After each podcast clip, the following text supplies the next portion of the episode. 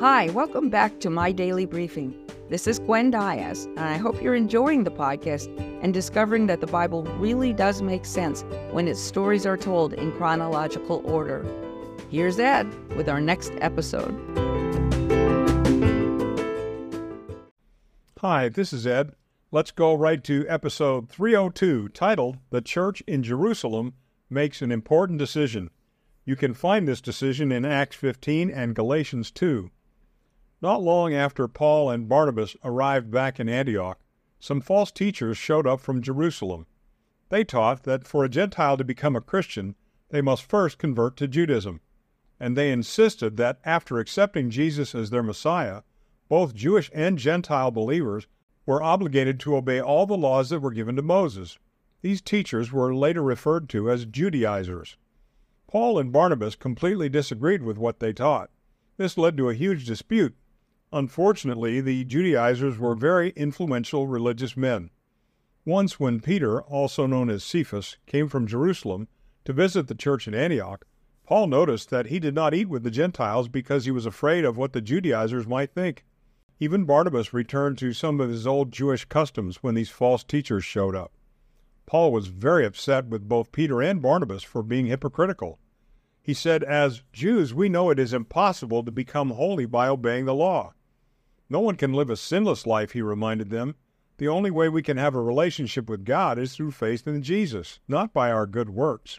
If righteousness could be achieved by obeying the law, then Jesus died for nothing, he argued passionately. It was time to determine the truth regarding this issue. Was salvation a free gift given by God in exchange for believing that Jesus died on the cross for our sins? Or was salvation based on a believer's ability to keep the law? The leaders of the church in Antioch sent Paul and Barnabas to meet with the church leaders in Jerusalem to determine the answer. When Paul and Barnabas arrived in Jerusalem, they gave a full report about their missionary journey and explained that many Gentiles had become believers. This made everyone happy, until some of the Judaizers who were also attending the meeting insisted these Gentiles must now be circumcised and keep the law of Moses. After a long discussion, Peter, who was now a church leader in Jerusalem, stood up to address the council. He said, I was the one God chose to first take the message of the gospel to the Gentiles. They accepted it by faith, and God forgave their sins and gave them the Holy Spirit. There were no requirements other than faith.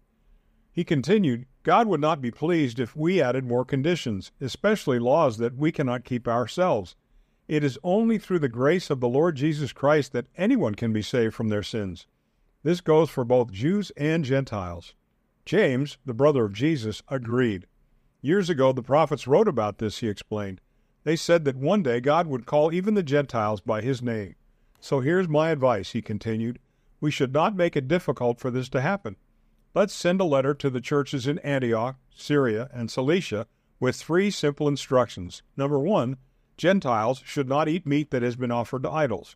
Number two, they should not engage in any sexually immoral behavior. And number three, they should not eat the meat of animals unless the blood has been drained, so they will not offend the Jewish believers.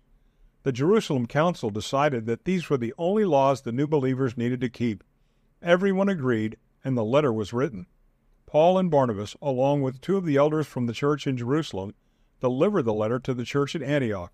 Everyone was pleased with the decision and the freedom both the Jews and Gentiles could now enjoy as they worship Jesus Christ together. Think about it. Have you ever struggled to figure out something God meant in the Bible? It is wise to seek advice from someone who has spent more time studying than you. As you investigate, discuss, and pray together, that God's Holy Spirit will give you the understanding you need.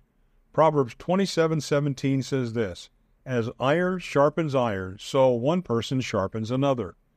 You were never meant to live the Christian life on your own. Do you have someone that you can go to for spiritual wisdom and counsel? Now go and thank them today.